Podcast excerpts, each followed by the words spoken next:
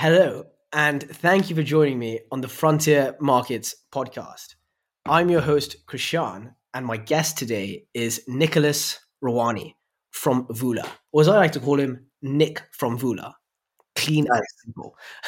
um, Vula is backed by Entrepreneur First in London, and their mission is to make fundraising easy, or at the very least, less painful for companies across Africa. I'm eager to learn more about how they do that. And so I'll start by asking Nick the original question here, which is what is the origin story of Vula? Um, both on a kind of tactical level, but also, you know, I just came back from a walk with a friend. We were talking about the mythology of great companies. I'd love to hear both the timeline on a practical level, but also a mythological story of kind of Vula and, and what it kind of like stands for. Mm. I think to start with the mythology, because I think that's a beautiful question, Krish. Um, Vula is a Xhosa word. It means open. And our goal at Vula, the, the founding principle, the DNA, is the question of how we open up uh, this beautiful, incredible, uh, and mysterious market uh, to a, a humongous set of very, very thirsty investors who want outsized returns and who keep complaining that they have nowhere to go. Uh, and we just see this this incredible um, landscape this incredible business landscape, this incredible talent landscape uh, that uh, is the entire African continent that is so so untapped. It's crazy, um, and our our entire ethos is how do we open this? So now you know some Xhosa. Uh, on a on a on a on a practical level, um, before before founding Vula, I was uh, I was an associate at McKinsey, um, and a big part of what I focused on, you know, was it was it was McKinsey's London office. So I was doing a lot of private equity, I was doing a lot of energy stuff. My my speciality in engineering is is sustainable energy. Um, but one of my passions and passion projects that I took up at the firm uh, was all about enabling African startups and scale ups. Uh, big project that I did kind of had me based out of Lagos, Nigeria, uh, for four months, leading a team there really uh, doing two things. One was asking the question, what are the barriers uh, for really talented founders and really incredible companies that are looking to scale up? What are the barriers that are preventing them from doing this? Um, and the other one was really helping helping these companies to to raise around and, and to get in touch with investors and to identify uh, really promising companies. And um, was that was that? Not yet. It's fine. It's fine identify uh, promising companies. And I think what I what I found being there was was the reality of this this arbitrage opportunity, which is that there is such incredible talent, um, business people who are doing uh, crazy things, identifying real problems, not making up weird problems and and you know I don't know Web three chicken fighting betting, I love Web3, but Web3 chicken fighting betting does not require a $26 million pre seed raise. Okay. I'm just saying that. Are we are we not a fan of chicken chain? No. Get chicken chain out of my face. But I'll tell you what, what is, right? Like fundamental questions. Fundamental questions like how do I finance my kids' uh, education? Um, fundamental questions like um, how do I how do I uh, you know increase my output as a smallholder farmer when there are 40,000 other smallholder farmers around me and no one has taken the time to just show me the small incremental improvements I can make that can basically transform my entire province. Um, you know, how can I leverage this natural form of community, which in Africa is just natural to us, um, in order to create better financial security for myself and for my family, create financial opportunities. Uh, how do we take these ancient structures, uh, things like Stokvels in South Africa, collective approaches uh, to to community security, and scale them up with with new digital approaches? Uh, there are such cool questions to ask, uh, and that many people are asking. But the moment they look for investment, uh, they are met with the highest walls uh, the deafest ears and the most tightly closed eyes. Um, And it was just on the frustration of that and on, on seeing this incredible talent uh, that I realized something kind of has to be done. And of course, you know, Vula is not the first uh, company that's trying to do something about this. We have we have a beautiful history of many talented entrepreneurs and business people trying to solve this problem before. But there are a number of really unique things that are happening uh, in in tech uh, with our own talents, with the market itself right now that just make this a super wonderful time to be trying to solve this problem. Um, and I think our approach is also really unique. So my co-founder Alex Goff uh, built AI for IBM before this. Um, and then he was also working at dunnhumby, where he was working on with like super large data sets, like the world's largest credit card data sets for Walmart and stuff. And so his mind is just is is based around how do we create amazing matches? How do we do deep contextual um, deep contextual pairing uh, of data? And and that just lent itself really nicely to this question of how do we massively simplify funding uh, in a super complex funding landscape. Uh, one of the, you know, everybody always asks like, why Africa? What's unique about Africa? Blah blah blah. I'm sure on your on your podcast, you know, Frontier Markets knows everything that's unique. You know, you know all those factoids. But I think that the reality is like one of the really unique aspects of our continent is that we have such a diverse set of players who are allowed to play with so many different agendas when it comes to financing. Um, you know, we have the classic financiers, we have equity players across scales, we have, you know, we have a slowly developing venture capital market, uh, we have debt players, we have commercial banks, uh, but then we also have development financiers, we have charities, we have um, concessional financiers and impact investors, and it's like when you have so many different uh, incentives. How do you align these incentives to actually enable a market to flourish instead of providing the wrong people with the wrong opportunities and and crowding out the right people from from having those opportunities? And no one's figured that out yet. Uh, it doesn't matter who you talk to; like everybody knows, it's really really tough. Um, and it's tough because we've also got a culture uh, right now, like the kind of Silicon Valley VC culture, which has proven itself to be so successful, uh, you know, in the US and in Europe, in in countries and in regions that have this fundamental infrastructure layer already in place, so that you can do very low marginal cost scaling, which you, is required for venture capital to work, and and then we sort of just emulate a lot of that culture, uh, unfortunately, and we make a lot of noise about it. And and don't get me wrong, there are plenty of amazing companies that require venture capital funding and amazing VCs who are operating on the continent. So many of them are, are good friends of mine. Um, but uh, at the same time, this isn't necessarily the model that is going to create broad based transformation uh, of our business ecosystems. Uh, we need to kind of be original and we need to use the, the community aspect um, of, of the venture capital startup world. We need to tap into the enthusiasm, the, the hustle culture but it doesn't necessarily need to have the same financial structure uh, because we don't necessarily have the same the same infrastructure, financial uh, or just physical infrastructure that can support support that. So all of that is a really long answer to the type of thinking that was behind why we need to start Vula.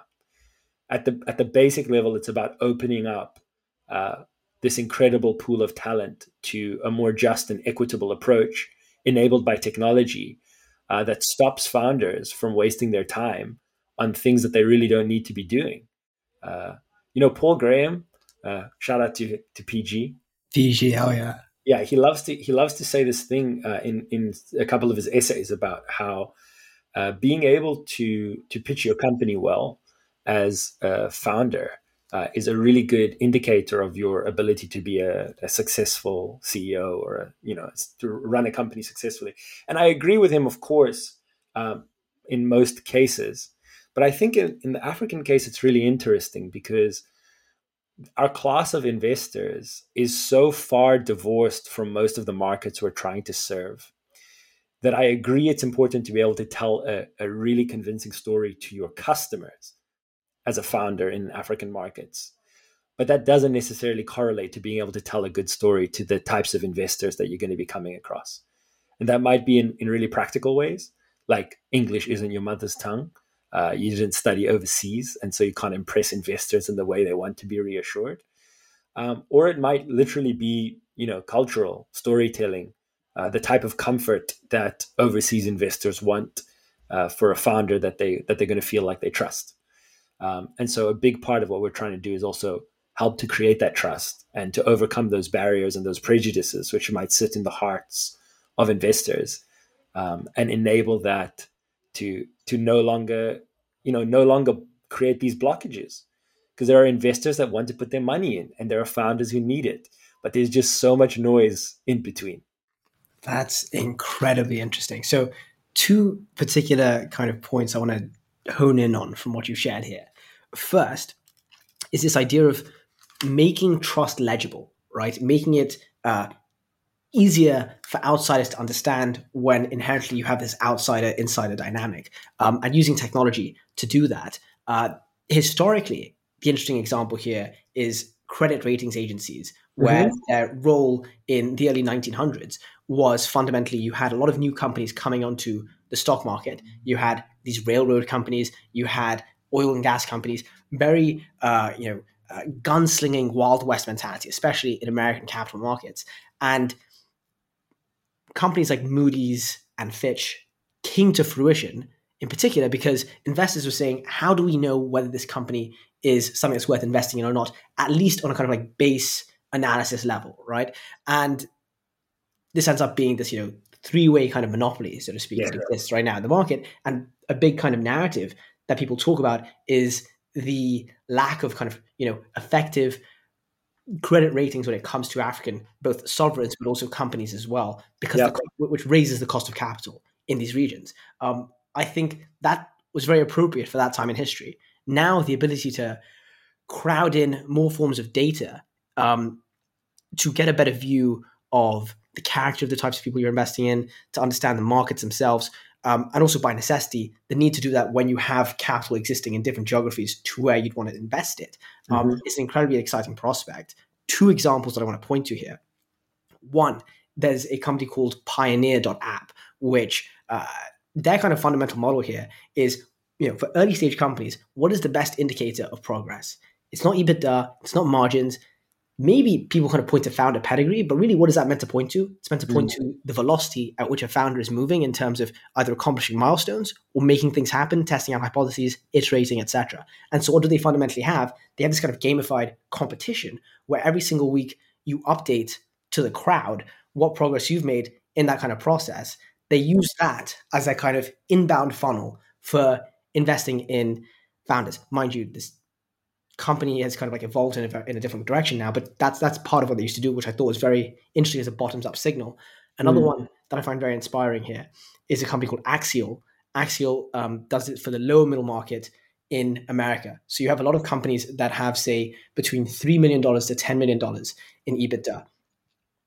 That is a very fragmented ecosystem where you don't have investor banker, investment banker coverage, you don't have analyst coverage, um, so how do you make that more legible? Well, they map out that ecosystem and they have scorecards for all of the different types of service providers that may exist in that ecosystem and region. So you'd have, for example, the best small market, you know, uh, legal analyst um, in Wilmington, Alabama. And there's yeah. a bunch of companies that they kind of analyze there. And they've used technology to kind of do that. And so uh, I'm very excited by the story you've told on Vula.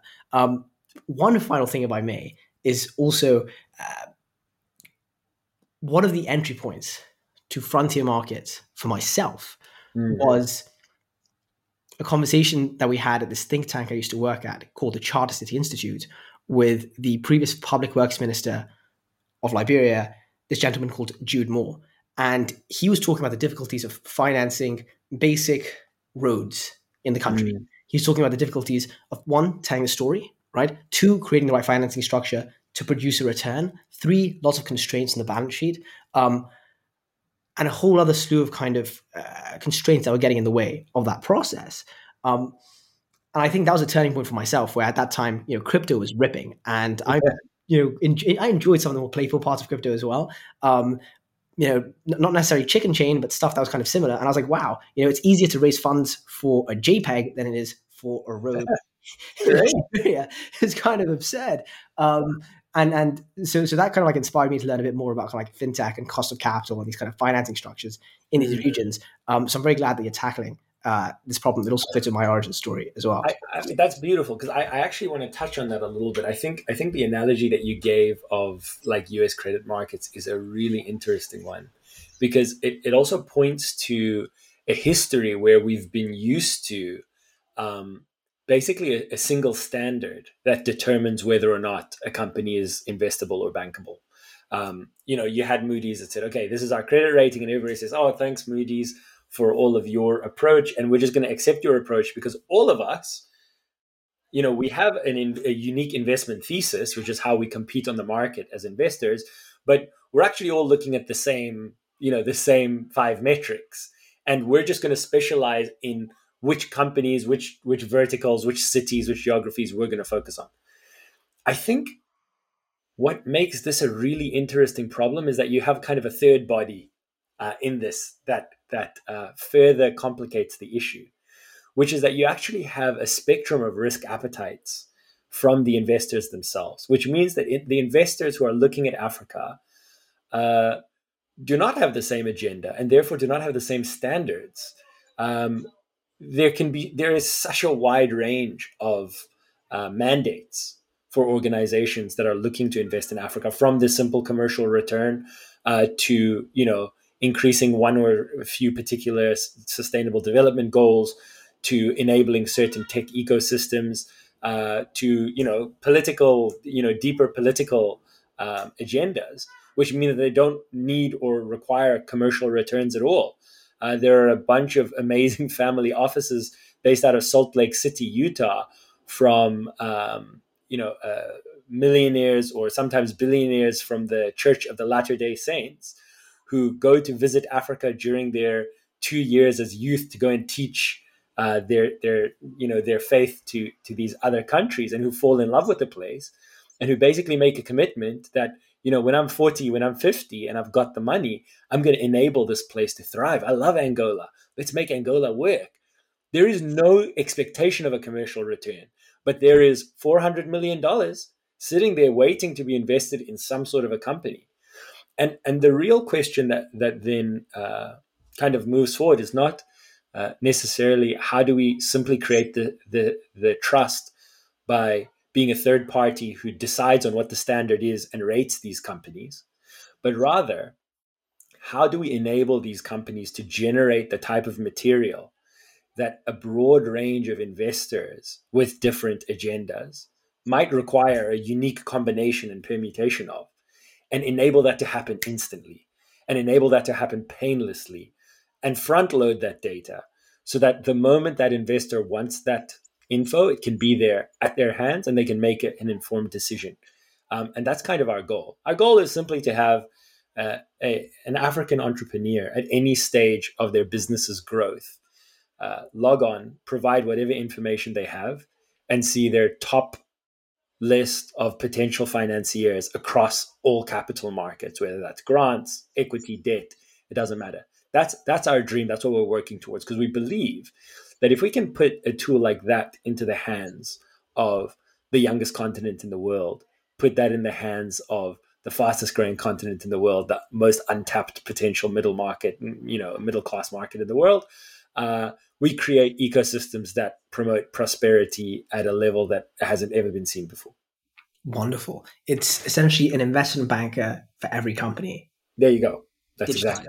Um, so more tactically, um, one thing that I saw that you guys have done recently is you've released a grant matching program for small to medium sized businesses in Nigeria.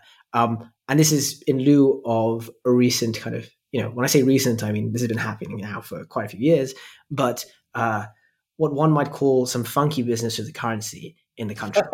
and, uh, you know, we were joking before about how in the last few years, every single Nigerian has become an expert on monetary economics because of the fluctuations of their currency and having to deal with uh, just the oddness of the FX situation there. Could you share some context on what the situation in Nigeria is with the local currency that's the naira, um, mm-hmm. and also explain how one what has happened there, two what are the main problems that have emerged from that, and three um, what this kind of grant program you guys have kind of helped out with um, is doing in the area. Okay, wow. Okay, uh, so much to go through there. Excited to try and pick this apart and explain it in a simple way. Um, uh, first of all, shout out to all of my Naija brothers and sisters out there. Uh, we're with you. Let's make this happen. Uh, stay on your hustle. Hell yeah. So uh, let's. I think it's useful to first understand what was happening before in Nigeria. Um, you had a, a, currency, the naira, that was that was uh, being heavily controlled by the central bank of Nigeria. Uh, and what that meant, just uh, I mean, the simplest way that I can put it is that every morning the central bank of Nigeria told commercial banks what the rate was that they could trade the naira in for US dollars. Okay. But the problem is when you're trying to do that type of control in an import heavy economy, which Nigeria is deeply dependent on a bunch of imports. Again, this is one of those conversations around infrastructure, but everything from food to automotive to anything that is manufactured and value added, Nigeria is importing loads of, which means that Nigerians need dollars to do business.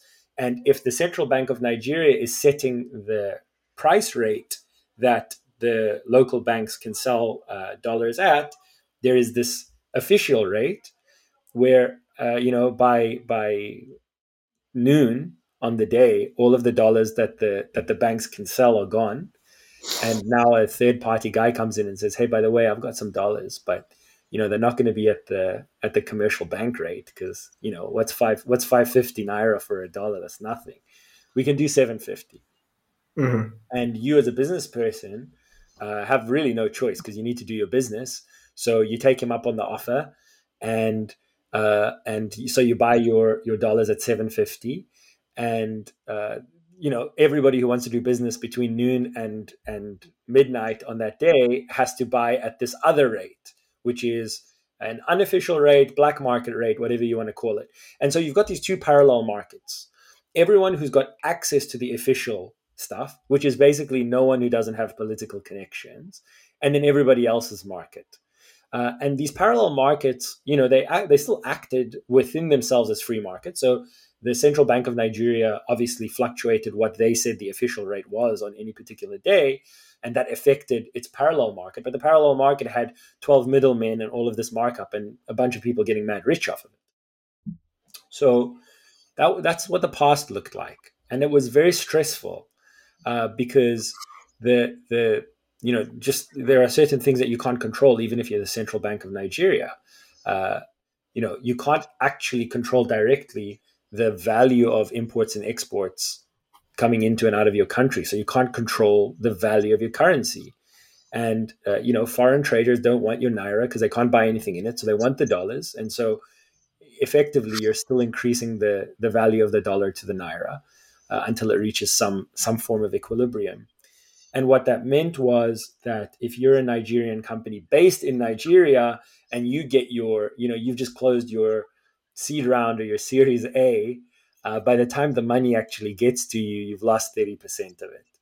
If you're um, somebody who's trying to import uh, goods to, uh, you know, do manufacturing or assembly, and you have to pay, you know, you have to keep a, a dollar to naira balance sheet, you are going to be extremely challenged because all of your profits are constantly being eaten away by the changes in foreign exchange.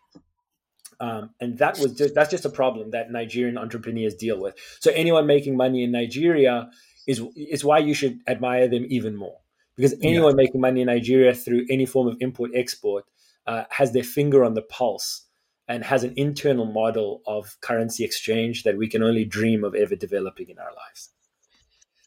So then what happens? What happens is uh, we get a new president and our new president says a bunch of really interesting things but one of them is we are um, we're going to allow the currency to reach a natural equilibrium itself. We're no longer going to enable the central bank of nigeria to set what the rate is. Commercial banks you guys sell it's a free market. Let's let's unite these two parallel markets.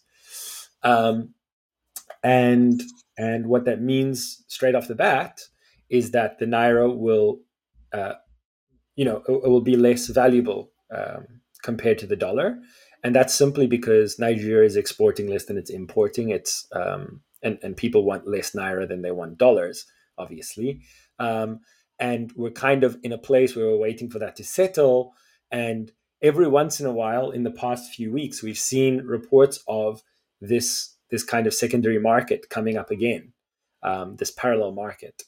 And that's less to do with the price and more to do with the liquidity. It's got to do with who can get actual access to Naira when and how much markup people are taking for being middlemen. And that's that's that really comes down to kind of democratization of currency access. Um, and it comes down to enabling businesses, especially import or export businesses, uh, to get access to to the currency when and if they need it. But it doesn't solve the problem of a devaluing currency and that affecting my balance sheet when I've got investments, when I'm buying assets, when I'm trying to do business. Um, and so, uh, in partnership with TLG Capital, our good friends and partners. Is this uh, um, Zane's firm? Yes, this is Zane's firm. And they are, to us, incredible specialists in structured credit uh, in Africa. Um, really, some of the most creative and innovative approaches to how you finance small and medium businesses uh, on the continent is coming out of TLG Capital. So, shout out to them. Oh, yeah. um, they, of course, uh, you know, they, they buy the value prop of, of Vula very deeply because, you know, we're a wonderful partner for them. Um, you know, they have a really specialized investment team that has, uh, you know, a, a, limit on their time and attention and the, the ticket sizes that they can look at. Um, but what Vula enables them to do is to to kind of monitor the market, uh, to to um, syndicate demand for some of their products and to basically save their investment team a bunch of time in in finding the right deals and, and actually facilitating the due diligence process of that as well. Because anybody who's actually sat as an analyst on some of these dd teams knows that a lot of your time is actually spent chasing up uh, targets for documentation uh, waiting for the right uh, data to be delivered to you so that you can actually just tell what's going on um, and so a big part of what, what we started building at Vula for the back end for the investor side is just tools that automate this process so that your analysts can, you know, reach out to tens of companies at the same time and only kind of waste their time once all the data is, is in place. So our idea with, with TLG Capital is simply how can we enable Nigerian companies that are uh, export heavy companies to stabilize their foreign currency position while things are super um, volatile. And and one way that you can do that is instead of you know actually uh, converting your currency, converting your dollars. Let's say you know you're doing exports, you've got some dollars, you need naira to pay for your operations. Instead of just doing the conversion, uh, which means that you kind of commit, you go long on naira. Uh, instead, you put that money up, those dollars up as collateral. Um, and by, by putting them up as collateral, it enables you to kind of to borrow naira off of the, those dollars as collateral and get a pretty good rate without immediately um, immediately committing to the full conversion. And why that's useful is because it, it effectively becomes a way to hedge uh, against volatility. The problem is that, first of all, most SMEs just don't have access to a facility that enables you to hedge your dollars or, or collateralize your dollars against Naira in this way. And if they do, the rates are crazy, uh, like crazy high. Um, and so what we figured out is that by using Vula's technology to onboard these companies, um, and like I said, like save save TLG a bunch of time because they're not looking at deals that are like under X million. Um, we we basically put these these small businesses into groups, into tranches, um, and we and we um, aggregate their demand for the facility and enable them to get the same rates as a big, you know, a big ticket buyer would, but uh, now they're just they're just getting their little checks that they need. Um, and it's really exciting and, and the, the design of the product is is pretty far along and we're talking to some nigerian companies that are looking to to kind of test it out for us and pilot it for us. But it's a really exciting time because it proves uh, a number of important things about Vula's technology. One is this idea of matching the right company to the right, uh, you know, financial product, uh, and being able to do that for investors who have all of the financial infrastructure in place, but do not have the the team size or the inclination to go looking for small deals at the you know at the at the low end of the market or upstream. But the problem in an african context is that if you don't support the upstream investments you don't get a middle market to invest in. And we don't have a middle market in africa. I mean we don't have a middle market for debt really uh, outside of oil and gas and extractives and a bit of telecom. We don't have an exit market for equity, which is why I think like we really need to explore venture capital more and see what aspects of this culture we should bring into African investing and what parts of it are just pure emulation. Um, and so because we don't have this middle market, we need to like we need the people with the infrastructure, with the talent to be to be cultivating uh, the upstream businesses, but they don't have the time and they're not being paid enough.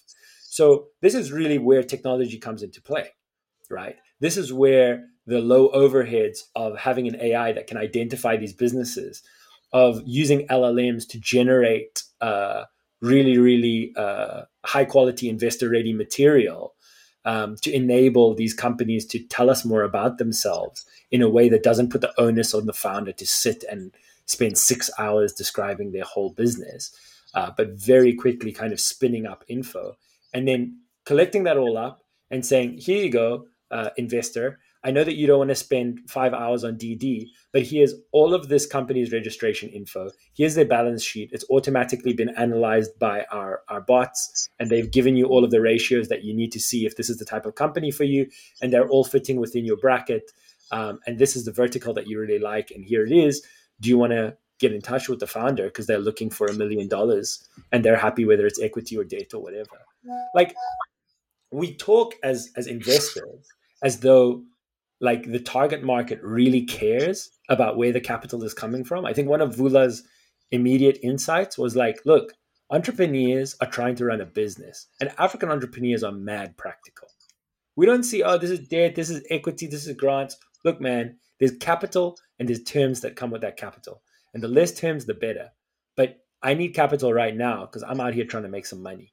And so for Vula, we're just uniting these capital markets and and doing that, you know, by having the relevant data. Incredible. So three things I want to highlight from what you shared here.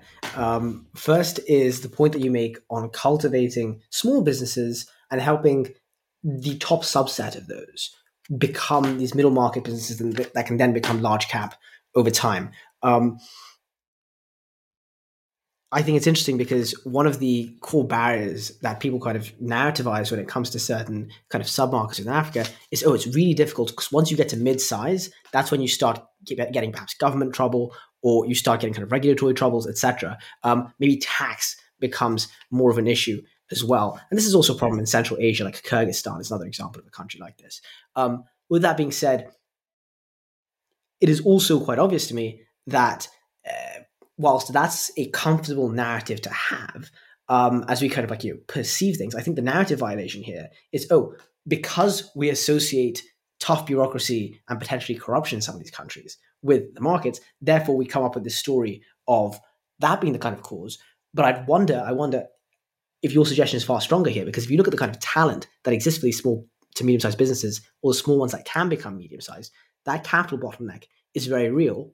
Um, and I'll give you two examples that kind of mm. like illustrate this shift in model that may be necessary, right? So the first one goes back to a previous episode with this guy, uh, Zach Marks. Zach Marks is the founder of a company called Jia Finance, which does financing, uh, crypto native financing and lending for small businesses. Think of like kind of you know, Chaiwala esque type entities, really, nice. um, in um, uh, Philippines, Kenya, and India right now. Wow. Right? And so when I say Chaiwala esque, I mean like, you know, these corner shops, very small um, um, businesses.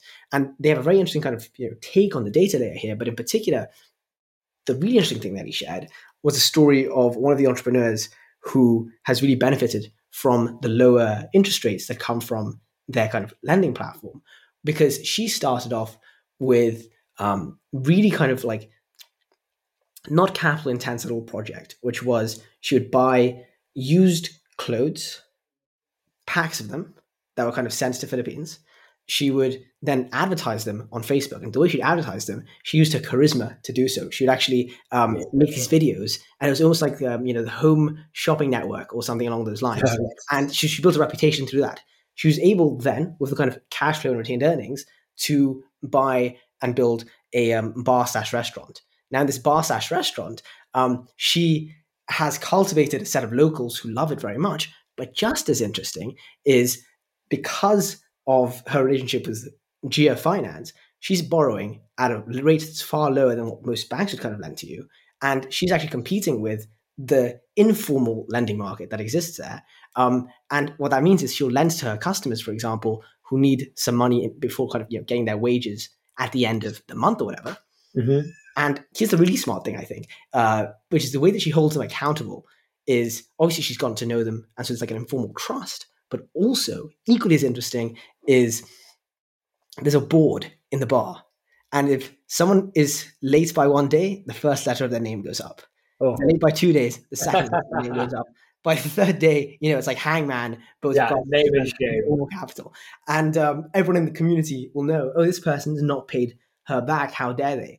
Um, they're looking to kind of scale upwards. But the reason why I bring this up mm. is because the archetype for entrepreneurship in developing and emerging markets is very different to the kind of very clean and crisp story you hear about kind of Silicon Valley uh, entrepreneurs. And so one of my favorite PDFs that I've re- read recently was 150 tycoons from China. And if you look at the origin story, it's similar to the story of like Adani, for example. It starts off with someone who's doing wholesale trading. It starts off with someone doing mm-hmm. kind of mm. waste management, some very kind of scrappy, small to medium sized business type thing. And then they figure out how they unlock capital in, very, in various ways, obviously bespoke or institutionally kind of embedded with the growth story. But once that's there, you know, that top tier of founder, um, they may have been doing something that you may have thought, oh, it's a, it's a lifestyle business, it's a small business. No, no, no. They have the talent and capacity, but you just need to unlock that in the right way. Exactly. So what you shared is incredibly exciting, Nick. I, I also want to build on that because I think when it when it comes to medium sized businesses, like what we mean when you grow into that medium size, and like the model, like you said, like the model of saying, okay, well, this is when they run into trouble with governments, this is when they run into trouble with regulation, with tax, etc. Like that is that is true. Like I've also been there for those conversations, and that is tough. Um, but it, it is also this question of kind of creating a critical critical mass of the middle, um, and what it means to have multiple diverse founders who have that sort of capital behind them, who have already achieved enough of their vision and who have proven themselves to have their finger on the pulse of the problems of their society because they've built a business that solves that problem. Um, and you know that's not the only problem that they've that they've noticed. Um, and and you know of course we've we've got a, a good proof of that uh, you know in a Nigerian sense uh, because we have you know one of the only uh, double unicorn founders in the world on our continent, and we're also you know proud of him. But it's it's the idea of okay, I start by trying to um, e uh, um, you know you start by trying to find a problem of okay, how do I um, how do I how do I hi- hire out hire out uh, this this huge kind of pool of tech talent um, and and you know how do i get that out out there to the world? And then i need to now pay my talent and i realize man there's no effective uh, there's no effective payment system so let me now build payments as well. And you and you find uh, you know two two billion dollar companies because of how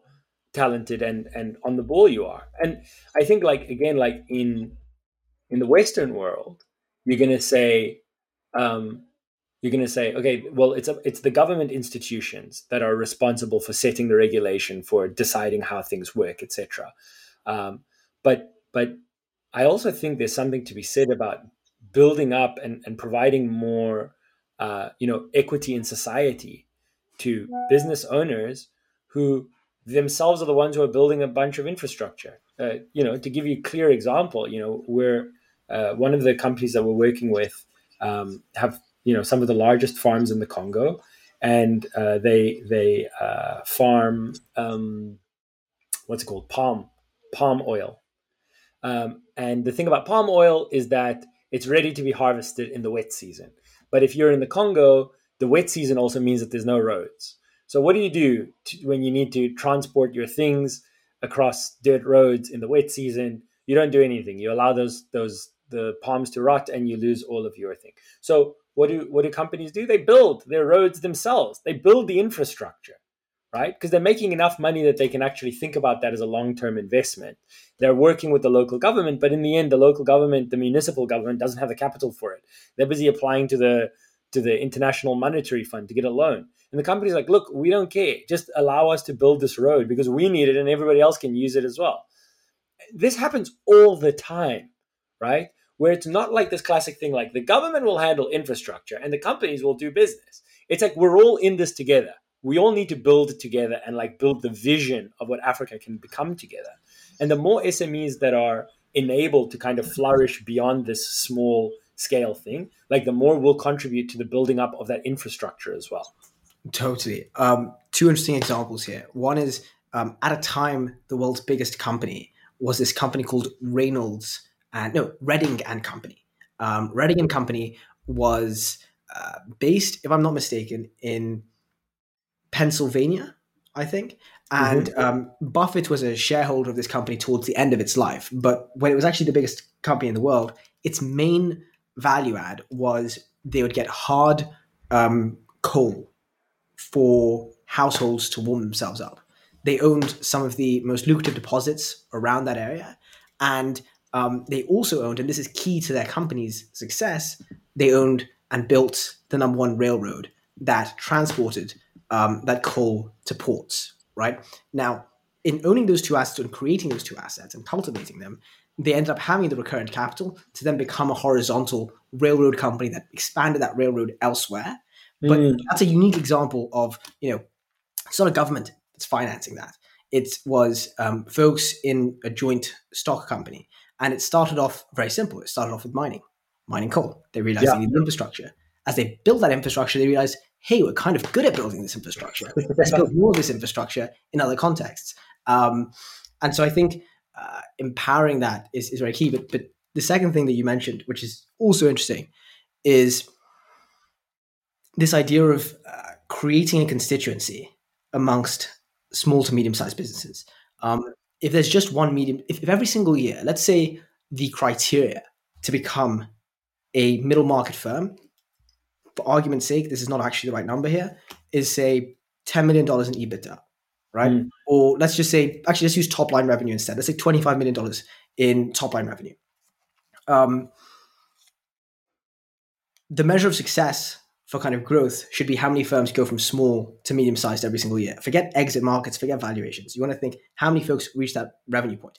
Now, how many, if, if, if the number is lower than in most other regions per capita, um, and you have a history of not having that many firms get to that point, you only have massive firms that are politically associated or small firms, then you're by yourself in kind of negotiating power when it comes to institutions that are not very well built for your type of entity, and they see you as a money pot, right? Now, if it's not just you that's graduating to 25 mil, it's you and 50 other companies, and you all know each other, and you have the right collective infrastructure to kind of come together, suddenly you become a constituency that can say, actually, this is what we need to unlock growth and we know exactly what kind of buttons to press to kind of do so. We can do it together. And like, I can give you a clear example of that, right? Like this is the Nigerian, this is the Nigerian uh, solar manufacturing uh, ecosystem, right? In the past, let's say th- five years, who uh, you know a, a, bunch of companies with really talented uh, CEOs and, and founding teams,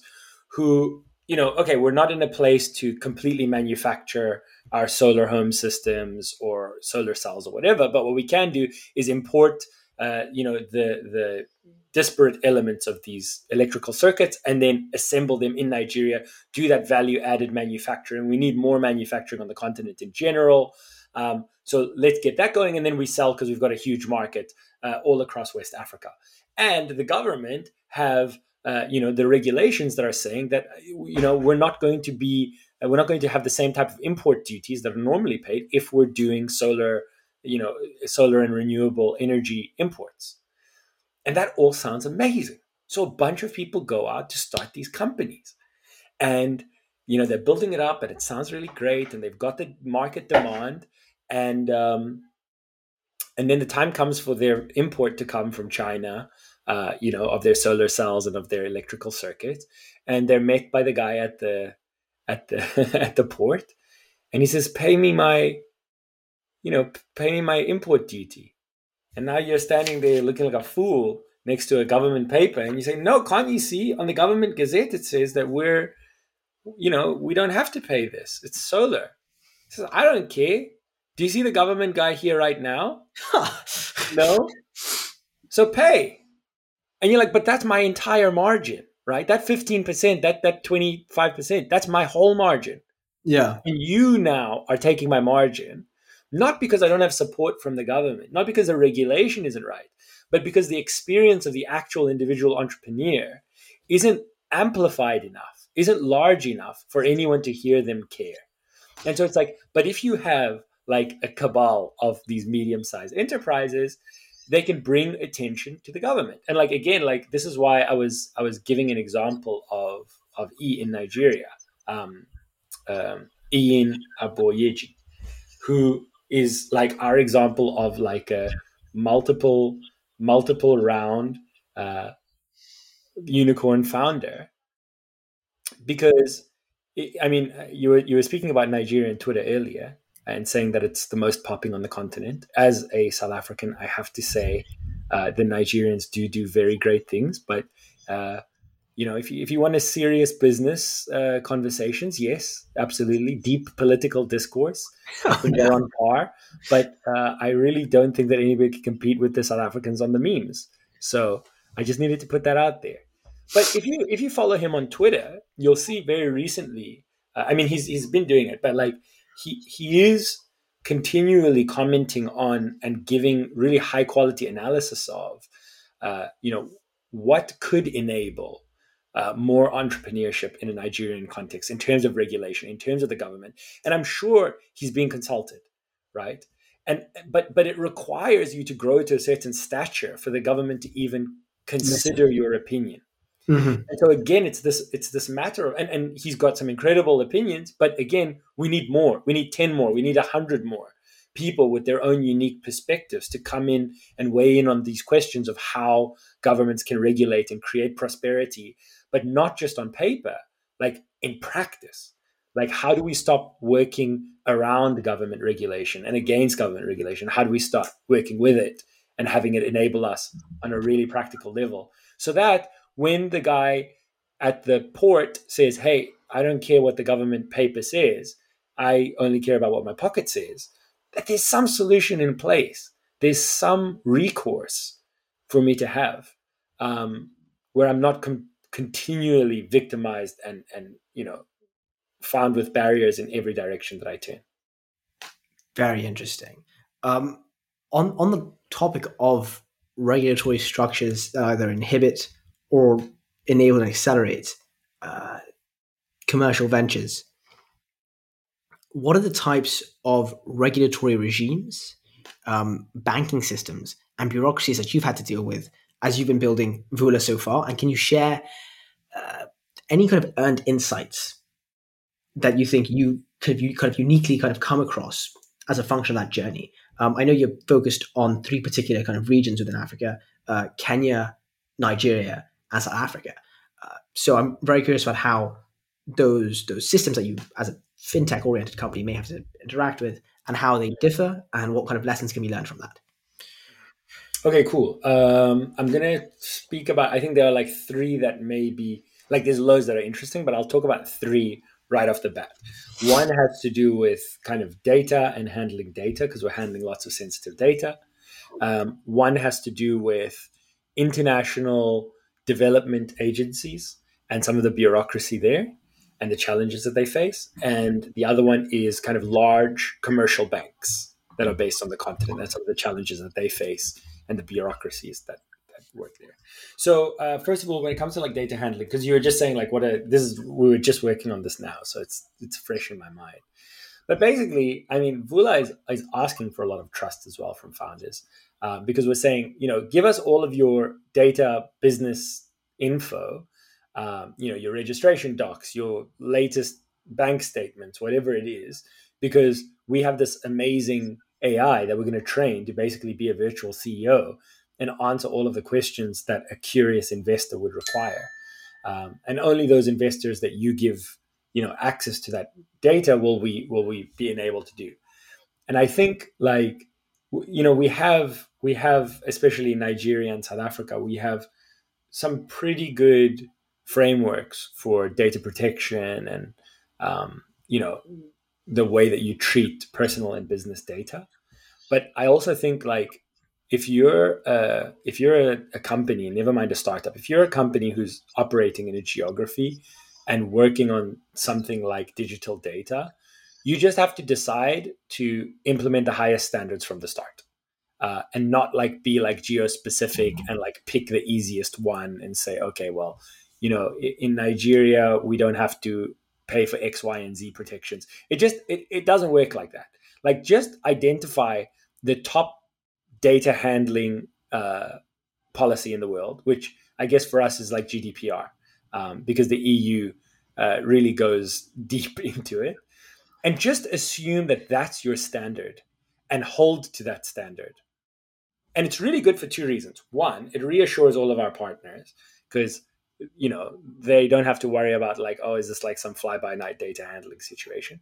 But also we're just not worried about changes in policies um, as more and more countries in africa start to kind of develop their own data protection policies. Because we're just like whatever it is we know that we're at the standard already.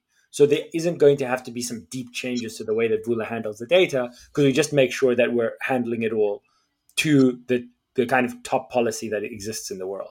And I think if you're trying to do that with anything, um, it's better to just always aspire to uphold that highest standard, even if it seems impractical at the start. And like Elon Musk does this a lot with his companies, where I think it was like when when they were preparing for the um, the Tesla IPO, and um, he was just like, "Look, I'm running all of my private companies with the paperwork like they're already public. So that the moment I need to flip the switch, I make sure that the books are all clean. I make sure that everything is is accounted for. I make sure that the standards that we're upholding already are in place so that I don't have any problems with the SEC. And it's like try to do the same thing in my mind. Just operate at top from the beginning with the really sensitive things so that you don't run into challenges uh, going forward. Um, let's talk about development financiers. The development financing world is a large and complicated one, and there's loads of bureaucracy. And the reason there's loads of bureaucracy is because, in order to even get the mandate to help with the development of countries, you have to be an organization at a certain scale. You have to earn the trust of sovereign governments. Uh, you have to have a certain set of pools of talent and experience within your ranks. And all of that also lends itself amazingly to bureaucracy. And what that means is that there's always going to be a challenge to move fast and move flexibly um, and to take advantage of the latest uh, technological, um, you know, the, the latest hype cycle on whatever the tech is, but also like literally like use the latest tech to make your life easier.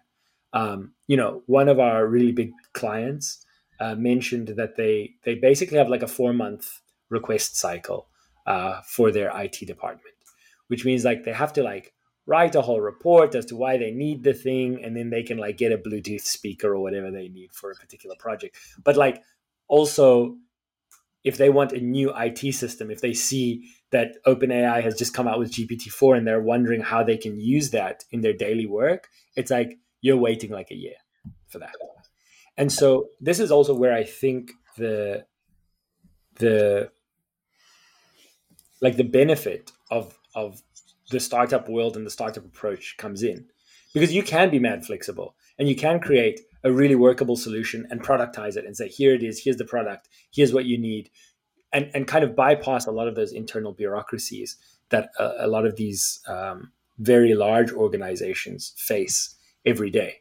Um, and again, like when it comes to bureaucracy, especially for development and impact organizations, it's this question of like how do we like how do we monitor impact and, and how do we measure it? And how do we know if a program has worked or not? Um, and who are we getting our funding from? And are they actually happy with the outcomes of a particular program? And so so much time and effort goes into reporting reporting what's going on reporting on the reporting figuring out if the framework that we have for reporting is actually effective or not. Do we have enough data to even know if the program that we ran over the past five years is actually helping the entire economy of mali. No we don't. We never really do. And so it's it's really tough when there's this much pressure on you to have all of the answers as one of these large organizations that's spending tens or hundreds of millions of dollars. Um, and everybody's just expecting you to have an answer when when like the reality is like there is no there is no answer it's not it's not easy to know if you've just immediately had a positive impact over the next 50 years on an economy. But by forcing um, by forcing these answers we also force some of these organizations to just sort of say things like just reach for reach for a positive outcome and say oh look these are the sdgs that we're obviously enabling. Here's our annual report. But when you talk to people on the ground it's like no it's not that simple. Uh, we're not having such a good time it's not that easy um, and and yeah I, I think you know i don't i don't honestly to be honest with you i don't know how specific i can go into some of these challenges with because these are some of the really sensitive some of the really sensitive challenges that our our clients are sharing with us and that we're trying to work through them with. Um, but what I can say that happens so much of the time is that the people who are holding the purse strings do not have the perspective that is needed to know what's going on on the ground. And that's almost by definition. Because to be able to build, to, to, to, to gain the trust of an ecosystem, to make decisions over hundreds of millions of, do- of dollars, you kind of have to be far from the ground. And so there are just uncreative ways that money is being spent right now. And again, I'm a deep believer that technological approaches combined with changes in the ways that we build our communities and communicate with each other within these business ecosystems can enable the people with their hands on the purse strings to kind of to, to release them from the bondage of bureaucracy and enable them to actually take the creative decisions that they personally know would be more effective, but they just can't justify it to the board because you can't write it up in a 50 page document because you don't have the data yet. Yeah. Lastly, banks. Uh, and you can cut any of this out. I don't know if it's boring for you. No, this is incredible, Nick. Please continue, Nicholas. From so, like, like I, I, I think what's crazy about the situation of most commercial banks on the continent is that they were set up to enable large corporates, uh, large industrials, oil and gas, extractives, bit of telecoms. Like that's what we do commercial banking in, in, in Africa. We make a lot of money off of transactions. We make a lot of money maybe off of like corporate investment. Historically, commercial banks in Africa do not mess with SMEs. Like you already know this. Everybody knows this. I don't know if everybody knows this, but they don't. And they don't because we don't like like we spoke about before, we don't have a standard for risk. We don't have a standard for why it's worth taking that risk.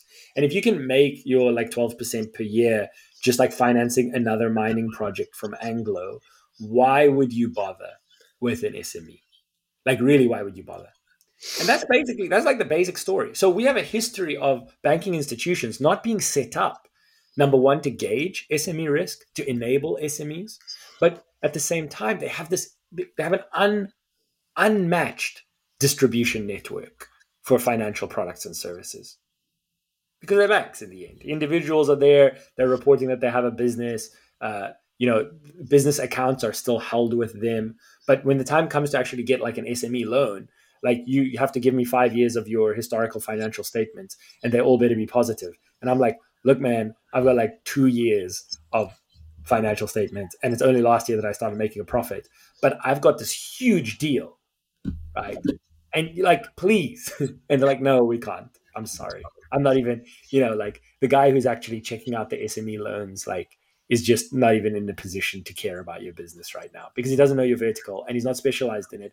And he's kind of doing a favor, anyways, because his interest in is, is in a whole different geography or a whole different um, you know uh, uh, vertical and so like what ends up happening is businesses just don't get don't get financing or they get wildly prohibitive aprs on their loans um, and they still make it work somehow. Or many of them don't make it work, I guess, because we don't have a middle market. Here's here's a question I have for you. Um, if you were to pick one entity in, we're just going to focus on Nigeria here. In cool. Nigeria, they can either be lending right now or they may not be lending right now. Which is the number one entity when it comes to having data in particular, something that can act as credit input data for SMEs in Nigeria. It could be a SaaS company that's well distributed and kind of interacts with a company's balance sheet. Um, it can be telecoms, or it can be just a, a bank in general. But what's the most widely distributed, commercially penetrated kind of entity out there right now that um, has that data? Hopefully, it's Vula in the future. you know, like it's man, what it's a really interesting question. Like picking a single entity. Um, widest distribution, um, depth of data can come second, but I'm curious mostly about widest distribution. I, there's like what 200 million people in Nigeria. You know. Um, yeah, but okay, let's. We quickly need to talk about 200 million people in Nigeria. Okay. Uh, there are 200 million human beings in Nigeria, and it is growing very fast. But uh, like, how many of them are, you know, how many of them are are really the consumer that you're thinking about when you speak about 200 million people, right? There's there's about I'd say there's about like one to two million. Yeah. Right. Like we have we're like we have disposable income. I think it's something like there's one million or one and a half million Nigerians with more than six hundred dollars a month of disposable income, right? So I get that Nigeria is super populous, but like unless your solution is targeting the base of the pyramid of those people who are seeking to really empower themselves from the ground up, I'm speaking farmers, I'm speaking basic education and access to education, I'm speaking basic access to uh, food, water, energy. Um, you that's not your customer base and that's not Nigeria. Mm-hmm. So, um, you know, like in there's there's two there's two answers that I would give. Basically, one would be like Access Bank, right? Um, just a pure play, classic commercial bank, powerhouse of Nigerian financing. Um, why? Because they've got branches all over the place and branches are important. Brick and mortar presence is important. As much as we want to talk about the digitization of the continent and it's happening, it's like, give me the brick and mortar. Because the brick and mortar is where people fill in forms, is where people provide their you know their their their business registration data is where they provide the information about the actual incomings and outgoings and like you know the reason why i would pick access bank is because they also uh, you know they have access to everybody's account data we're based in the UK right now, where open banking has revolutionized what it means to monitor businesses, to have an open startup, uh, to enable uh, services to kind of tack on to your, you know, to your, to your business accounts. Um, and the reason why I would go with a bank, uh, other than just having the data on the businesses and their and their kind of daily uh, their daily incomings and outgoings, is also because in the end, if you just look at a bank account, um, there are, there's loads of data that you can use to ensure that you've got like a trusted entity on your hands, that you're not being like defrauded, like it's not made up. Because in the end, you can't fake money. Like you can put money in and out of something, you know, out of different different uh, entities. But if you have like as powerful of a system as we have for monitoring multiple moving parts, uh, it's much harder to defraud if you have full transparency. The other one is, you know, telecoms provider. Why telecoms providers? I have loads of friends. I have a good friend. Her name is uh, Pelonomi Moiloa. She uh, she's running a South African AI company called Lelapa AI, and their their kind of one liner is African solutions for African problems. And one of the things that I know she she's going to be doing is is really this idea of using telecoms data to create like an alternative credit scoring system for consumers. And like I'm always interested in this question of like where do we find correlations in behaviors for paybacks? And not like actually this is a huge this is a huge point that I'm about to make here, Krish. You can cut everything else out. basically, I think the difference is in working in EM, in working in emerging markets and not, is the question of whether companies and, and ecosystem enablers are observers and quantifiers, or whether they're going to do that and also roll up their sleeves and get their hands dirty. And everyone who's successful in Africa is not afraid to roll up their sleeves and get their hands dirty. Whether you're a VC or a loan provider or a company that's trying to enable a particular ecosystem, you can sit back and try to quantify the risk and try to come up with clever ways to observe the market. But if you forget the fact that you have hands and those hands can also go and play a, an important role in an ecosystem, you will lose out. And like a really clear example is is um, basically like uh, non-banking financial institutions that are doing loans. Many of them are finding out that if you take those unclaimed loans, like the non-performing loans, and you instead of just like waiting on them or giving them to some like third-party Chinese debt collector to do God knows what with, you just give really friendly SMS reminders and tips on how you can go about paying back a loan. Like the the the performance skyrockets more than 35%. percent mm hmm And it's like how do you how do you change your your your mentality from simply being an observer and quantifier of risk, looking at data and saying, what can we say about this? And instead look at the data and say, what can we do about it? Mm, that's actually incredibly interesting. I think um, the model that comes to mind here is something I mentioned in a conversation previously in an episode of this fellow called Elliot Pence, um, also from South Africa, who uh, runs a fund called Tofino Capital. Tofino is a micro venture firm that invests in uh, startups across Africa, mostly tech companies. Um, we were talking about the different models for a venture firm globally, San Francisco, New York, etc. And really, there's two categories of venture firms. One is you're either a great picker, you're trying to pick great companies and back them in the same way that when you run a portfolio that's long short for a hedge fund, you're trying to build a portfolio of great companies. And then there's another genre of company which only really became a thing in the last decade, which is we will help you build your company, right? And that's the A16Zs of the world and the YCs of the world.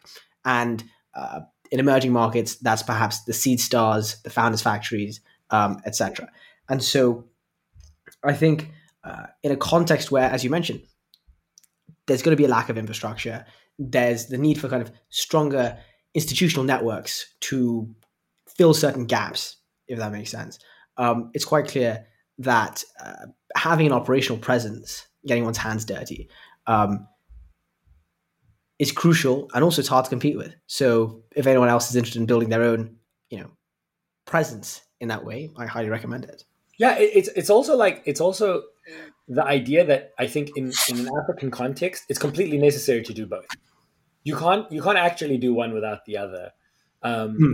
And like you gave you gave like you know uh, Founders Factory as an example. They're a great example on the equity side, but there are loads of really interesting examples on the debt side as well.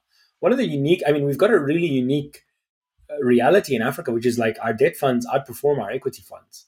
Like that's unique, bro. Like we need to we need to be observing that, and that's that that comes from, as I said, like a history of commercial banks not being able to, you know, provide immediate debt and and uh, like you know even financial support and, and our equity markets really only maturing over the past decade or so.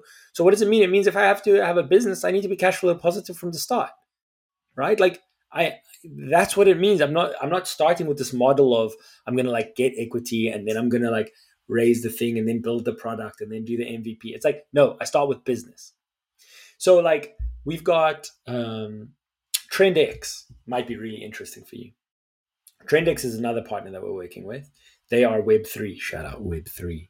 This is Krish's podcast. Is, is this not a chicken chain product? No, not a chicken chain product. I told you that we like Web3. No, I like I like Web3 as well. I put, my, I put my money where my mouth is. Now, um, TrendX, what they do is that they help Nigerian companies to um, to basically tokenize their real world assets. So they do like asset based financing. Mm-hmm. They tokenize the asset and collateralize it because in Nigeria, collateralization is a lengthy uh, bureaucratic process.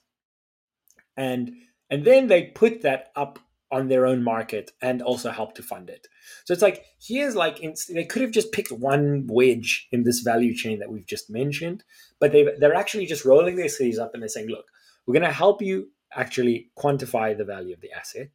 We're going to help you go through the process of the paperwork to actually collateralize it officially. And then we're going to tokenize it for you so that it's on a liquid market, digitized so that anyone can invest. And it's like it takes that entire, you know, the entire offering to enable some of these companies to do it. What's dope about TrendX is that they started with the obvious ones like mines and people with heavy machinery and whatever. But now they realized actually we can do the same thing for IP. So they're starting to support some uh, Nollywood uh, production studios in collateralizing their IP, which means that if you love Nollywood, you can go onto TrendX right now and finance the next Nollywood banger yourself and own a piece of the IP that comes out of that movie.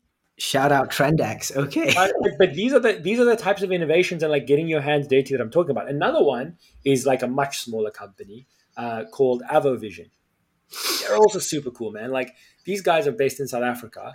They are impact financiers slash um, kind of an accelerator, incubator, enabler. And what are they enabling? Well, one of the one of the types of companies that they're enabling are alien invader clearing companies. So in South Africa, you have a lot of alien invasive plants. Sorry, you're, you're, you you thought it was going to get controversial there. I was, alien, I was alien, yeah, yeah. Alien invasive plants are a huge problem in a lot of uh, on a lot of the continent because they came from you know Australia or South America and they take a lot of water and they they overgrow. And so if you're a government department and you have government buildings, these alien invasive plants grow all over dams and important infrastructure.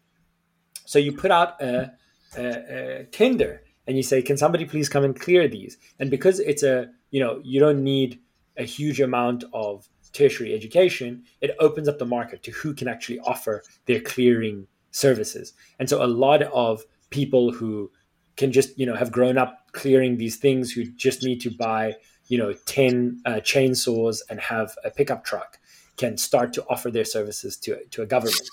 And if you can offer your services to a government then your counterparty risk is actually pretty good right?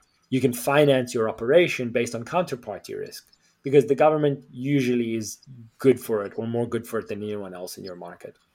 That's it. That's a really interesting piece of alpha so if instead of just le- letting these guys wait for uh, you know the annual clearing tender to come up, you start to encourage them to see themselves as a company and to go out and find more customers, like you know mines who also need these alien invasive plants cleared, or golf courses, or whatever. Uh, you you can really have a business that is very wide ranging and and and can enable a bunch of people who are at the bottom of the pyramid to start to build up their own income to build up their own prosperity. Uh, and so avovision kind of starts with this. They start by helping these guys number one register a business kind of get it together then build it up so that they go out and start to promote themselves to the private market. And and by doing this they become experts in what a good alien invasive clearing company in South Africa looks like, but like deep experts. And over a two year period, they prove their expertise by getting very um, superior returns. Uh, so that instead of them being funded, their loan book being funded by kind of the, the public uh, purse and like public grants, they start to be have a loan book that's backed by commercial banks. Very interesting. Very interesting. These these, these are some uh, incredibly notable companies that you've shared. Um, ones of unique models that are kind of tackling problems uh, specific to their geography. Um, I'm wondering, final question for you is more kind of aspirational, more on the kind of like potential side of things. Um, if you were to have a request for startups, you know, you have a young um, uh, Nic Minion who's listening to the podcast right now. Um, so Nic Minion, not from Vula, um, and he's, he's got the same hunger and kind of you know talent as you, right? And um, he's like, huh, what startup is there for me to build?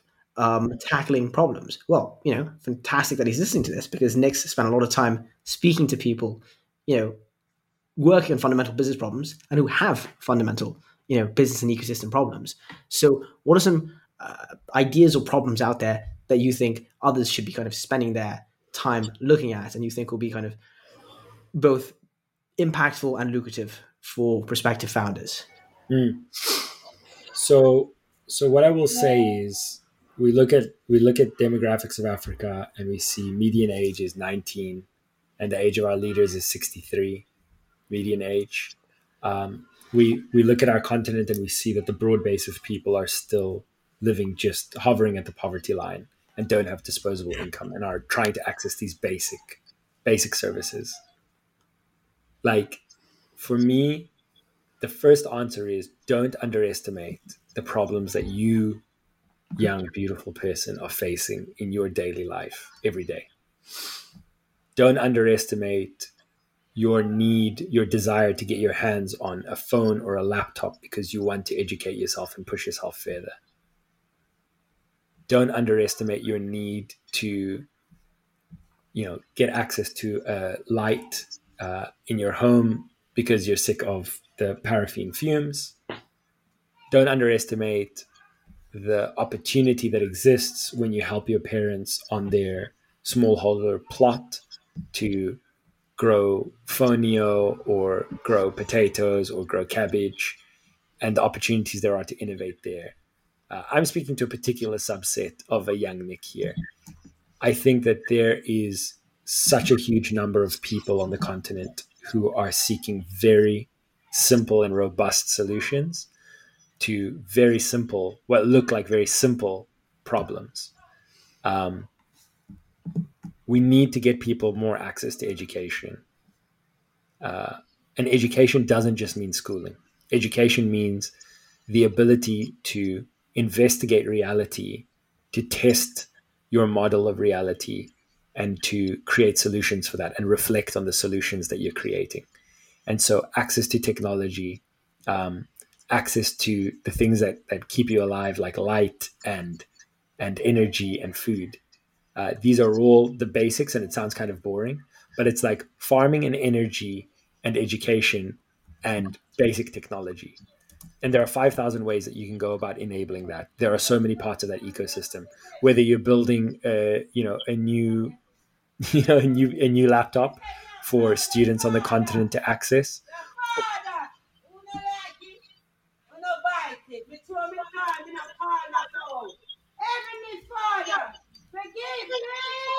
Forgive me, Heavenly Father.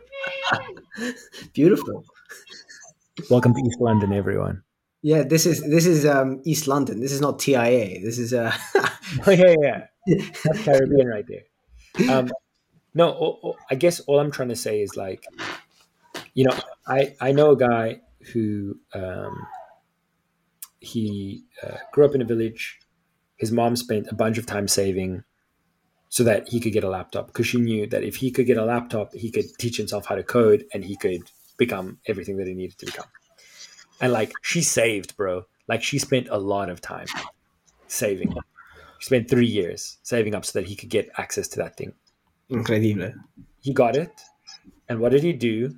He's created a way for parents like his mom to finance that purchase, to create a network of trust of people who are building trust, building their own um, road, um, their own track record of trust. Uh, but they're parents of kids who who want to see their child succeed beyond just like basic schooling. Um, and so he's he's figuring out new forms of financing that can enable that. Um, I have a friend in Kenya. She, you know, her parents were selling vegetables, mom and pop store type situation. They needed financing to enable them to get access to like you know the next level of farming implements to to increase their output. And so she's she's just created a green financing bank to to enable people like her parents. Like the, the problems are not far from you, is what I will say after a very long way of getting here. But the problems are not far from you. Just like look at the problems that are in your life. And if you feel like you're unique in one particular dimension, but that you and your friends and your community are facing these similar types of problems, then you've got a market. Um, just trust yourself, basically, and then try and solve it. Okay. Useless, but also very true.